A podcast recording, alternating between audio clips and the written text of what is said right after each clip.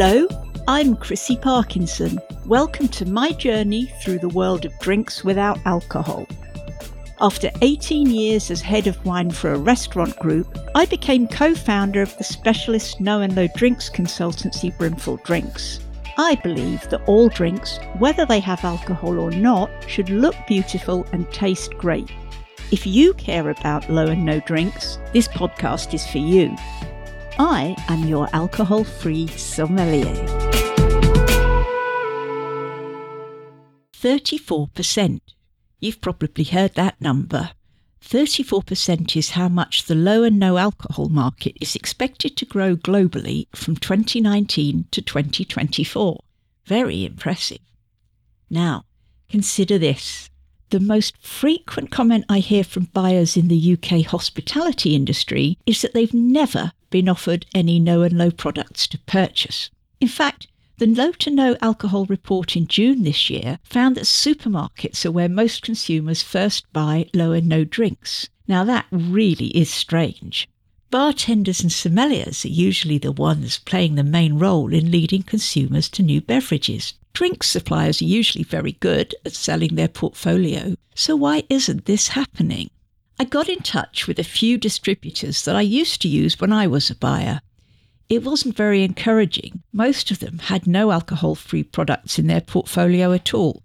One supplier clearly did, but the customer service person couldn't tell me about them, and there was nothing on the website. Another had just one product, albeit a very good one. Several suppliers do plan to add alcohol free drinks, but simply haven't got there yet. Here's Adrian Needham of Hallgarten Novum. Just given what's been going on over the last 12 months, we had a sort of program of new things we want, you know, new wines we wanted to bring in.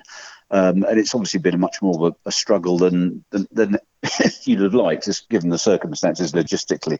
So I think, yeah, I mean, as much as things like that might well be on the radar, I think it's certainly one to be, you know, looking at maybe next year rather than anything we're, we're focusing on at the moment. But it certainly, you know, certainly wouldn't be off the radar, I'm sure.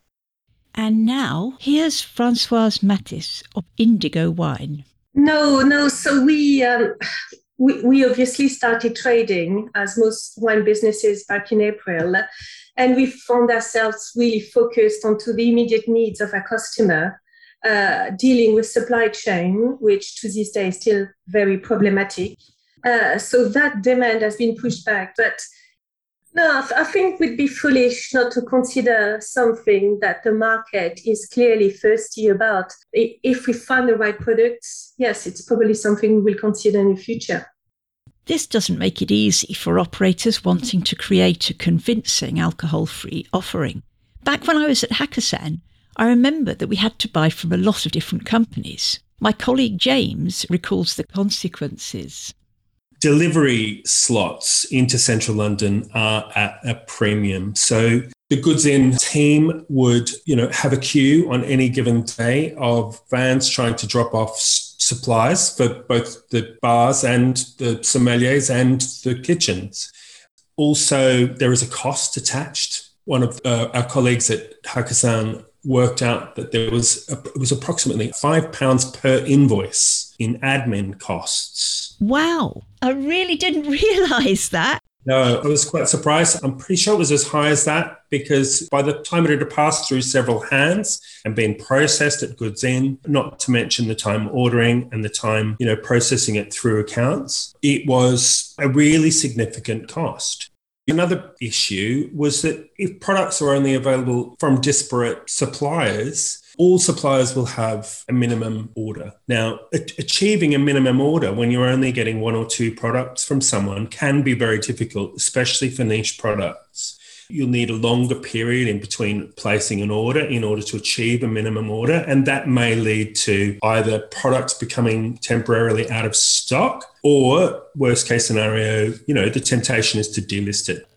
As far as I can remember, the uh, high minimum drop meant we ended up having to store some of the drinks off site. And am I right? There were some issues with products going out of date as well. Absolutely, absolutely. And you know, that's not an issue for things like spirits as much as it is for non-alc. There's there's a number of issues. It's you know, it's desirable to get as many products as you can from as few suppliers as possible.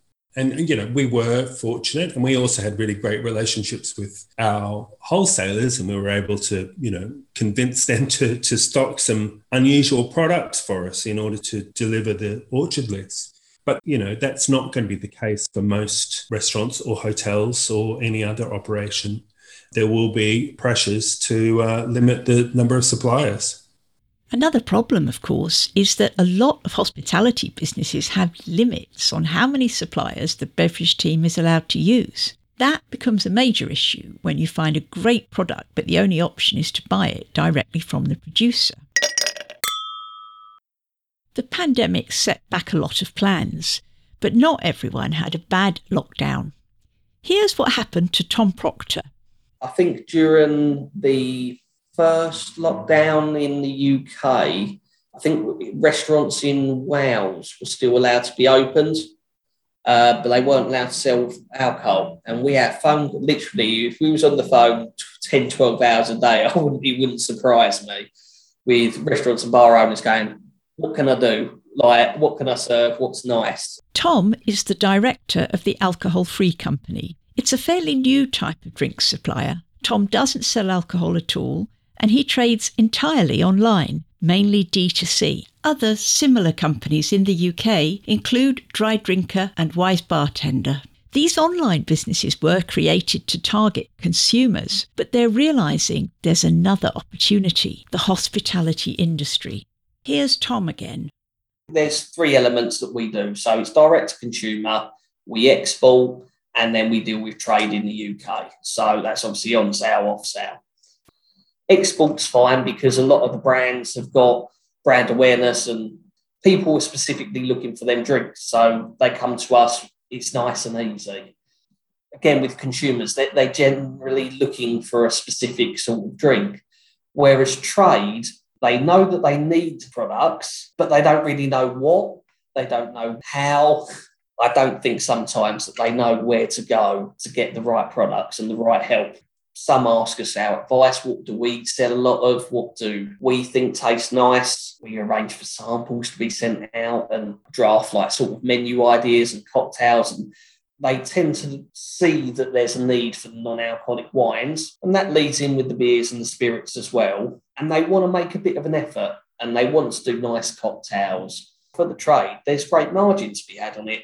I asked Tom if this was changing his business model at all. Yeah, I mean, we plan on changing the way we work it next year. Um, we've got some more interviews tomorrow and Thursday, just to basically bring someone into the fold to help us with that transition and, and manage our trade customers a bit more. After the break, Daniel Stiller from Better Rhodes. I'd like to say a big thank you to Nine Elms, our sponsor for this episode. Nine Elms number 18 Ruby Velven is an excellent new type of non alc drink that works equally well as an aperitif or with a meal. It has lovely red fruit and herbaceous flavours, reminiscent of a dry red vermouth. There's real complexity too, so it's an ideal match for many different foods. Nine Elms Ruby also works as a vibrant and refreshing spritz served on ice with a splash of tonic. Online no and low specialists supplying the on trade are not just a UK phenomenon. I asked Daniel Stiller of Connecticut based Better Rhodes to talk us through his business. Hello, everyone. Uh, my name is Daniel Stiller, and I'm the CEO of Better Rhodes. And we are a direct consumer online marketplace uh, for non alcoholic and alcohol free beverages in the United States and soon to be launched in Canada as well we knew there were a lot of great producers out there, but somehow they weren't getting connected. Uh, the major retailers weren't picking up the, the banner uh, because they would have to displace something else on their shelf.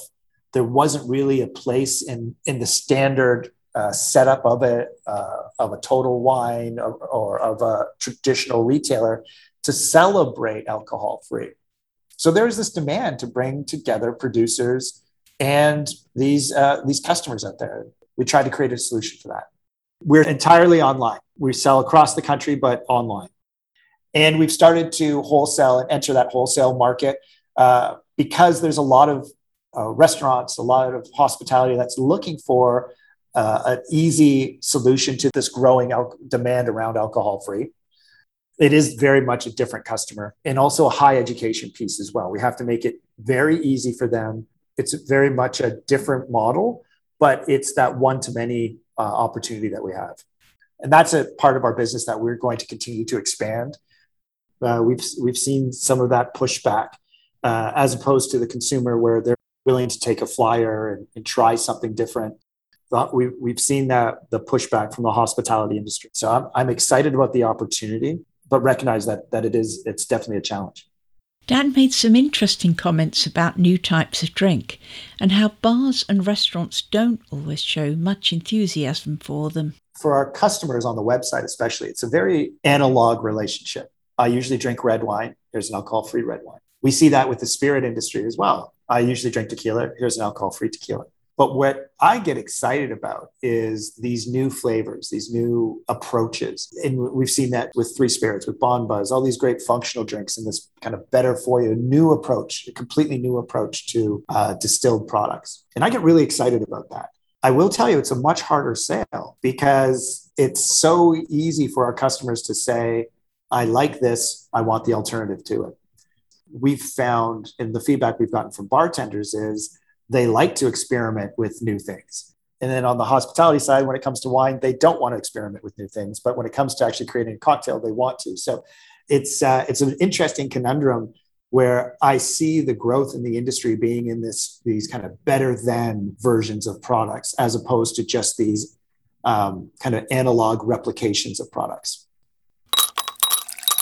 A huge thank you to Daniel, Tom, Francoise, and Adrian and of course James. In the next episode, I'll be talking to Bethan Wallace Higson of Mother Root about Switchel and why vinegar matters. Until then, let's hand back to Dan Stiller for the last word. This is the only business I've ever been in where we've had emails from customers telling us that you, we have literally saved their lives. And like that to me is incredibly exciting and empowering and tells us that that we're we're doing we're doing the right thing. We're speaking to the right people, and we've had success. We we will this month we'll pass over the million dollar mark in revenue. If you enjoyed this episode, please follow or subscribe to the Alcohol Free Sommelier on your favourite podcast platform. I'm Chrissy Parkinson. Goodbye from me, and whatever your drink, drink well.